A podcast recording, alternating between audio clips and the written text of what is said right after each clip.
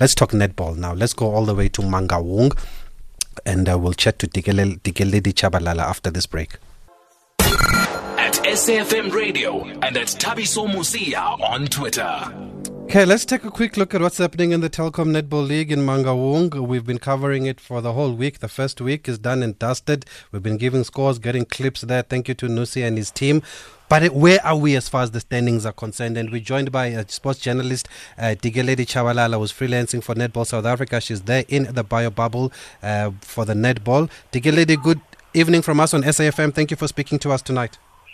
Good evening to you, Thabiso, and your listeners. how, how has life in the bubble been? Oh, man. It's been hectic, no rest at all. You literally wake up in the morning, you back late. It's just, yeah, it's, it's, it's hectic. It's pretty hectic because the games start early in the morning from 9 o'clock um, right until the last game that ends at 8 p.m. So even now, I'm still here at the venue waiting for the last match to wrap up. Yeah. And and the teams are they coping? How are they feeling? What are they saying? Um, they are adjusting, especially um, this new norm, you know, of being in a bio bubble. And obviously, this tournament was supposed to take place over a seven week period in mm. different provinces. But now everything had to be compressed in um, two weeks.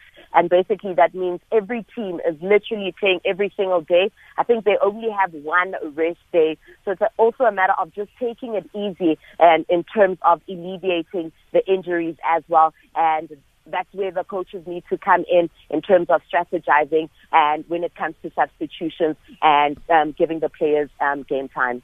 So we're in week two now, but how do you look back at week one? Oh, it's it's been a roller coaster. It's been very interesting. I mean, looking at um, the favorites, who are the Jaguars, who have won this for the last three years. Um, I mean, they beat the Stings last year to clinch their third title. So only two teams have actually won the um, this league. It was the Free State Crime the three times just before the Jaguars, and just looking at those teams, you know. Um, but even the new teams, there are two new teams that have been slotted in in Division B. A team from the Western Cape called the Tornadoes, and also a, key, uh, a team from KZN called um, the Kingdom Queens as well. So it's, it's very interesting, especially with the teams that um, are favorites, especially looking at their performance, like the Jaguars they, they, they seem to be having a very slow start in most of their games, but experience is kicking in in the dying minutes of the game. They've had like a couple of games where they've just clinched the victory literally in the last five or two minutes of the game. So it's very unpredictable. Even during the score, even when it's the third quarter and you think the other team is leading by far, anything can happen. I mean, on Friday, we had literally four teams that bounced back from losing all three quarters to winning games, uh, winning the match in the last quarter. So, how are the standings then in Division One? Because uh, the Jaguars, I say, they're still unbeaten. Yes, uh, the Jaguars are unbeaten, but to be honest, they have been seeing flames and feeling it. No team has been making it easy for them. They've won four games and managed to clinch a draw, you know, in um, one of the interesting matches as well too. Um, so they've won one. Um, looking at the Fireballs, so they're on top of the log. The Jaguars are on top mm-hmm. of the log. The Fireballs, the Fireballs have a very, very interesting story. When you look at how they played last year, they lost all nine of their games, so eight of their round robin games, and um, the other game was a playoff match. So they didn't win any single match. But here they are this year in the first round, having claimed, um, doing so well actually, having claimed, um, I'm just trying to look at the log here, they've won the two games, they've uh, won four and lost one, actually. So they are coached by the Proteas assistant coach, Udumisane Chauke, who mm. doing well with the team. They just have a tendency of also starting slow, and they're also known as the comeback queens. So they love um, that challenge and just adding pressure on themselves in terms of just trying to catch up in the end. But the results matters, and here they are sitting second on the log, just behind the Jaguars. They've also got Bongi Msomi, right? They do have Bongi Msomi. So the Fireballs have five captains. which uh, that's the only team that has five captains. So it just goes to show the types of players that are in that team. You know, they've got a whole lot of leaders and experienced players, and that's why they also are able to just handle the pressure and still able to get the results even when things are tough. So how does it work then? Does the team on top of the log win the title? Do they have playoffs and knockouts and semis and a final? So how it works is it's a round robin. So with the first round done, each team has played five matches. So from tomorrow morning, it is the second round. They are going to play five matches. And at the end, looking at Division A, so each division has six teams. So in Division A, the top four teams will go through to the semifinals.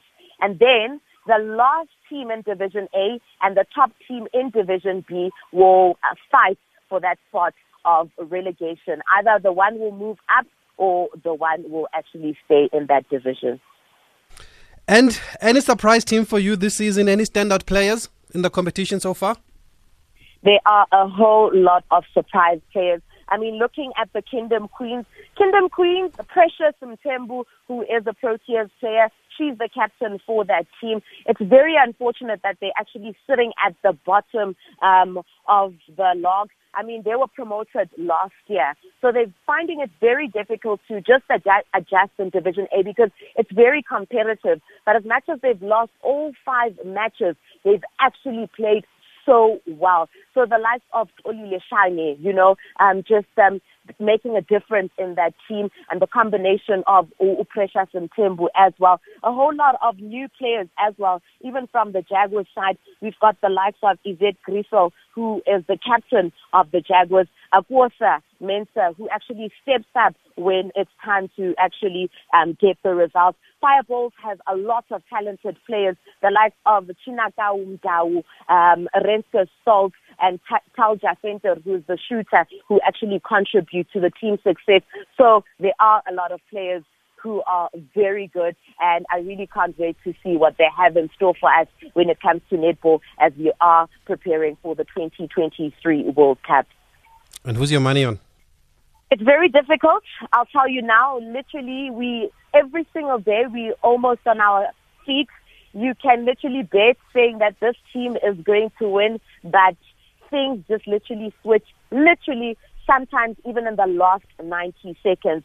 So it's very tough. You can't tell for now. Um, but looking at Division B, um, the Sunbirds are currently top of the log. They're still undefeated. They're the only team in Division B that have been undefeated. So they are doing very well. But it's just that some of the wins that they've claimed, they've been very lucky. But if they do maintain that momentum, then they will have that chance to actually be promoted to Division A. But in terms of Division A, the top four teams, which is the Jaguars, the Fireballs, the Stings, and the Crinums, very difficult to tell because the Stings were in the final last year, and as much as they third now on the log, but they they they they they've got a very great team. The Crinums very unpredictable. You never know what team is going to pitch up on the day. So the top four teams, anyone can take it. Okay, great stuff. Looking forward to some more action on week two. Thank you for speaking to us on SAFM, Dikeledi Chabalala. Thank you. Thank you. That's an update from the Telkom Netball League. We'll keep you updated with the scores uh, throughout this um, throughout the tournament. It's a 14-day tournament, two-week tournament, crammed into two weeks, of course, because they're in the bio bubble and uh, because of COVID, they couldn't play earlier this year.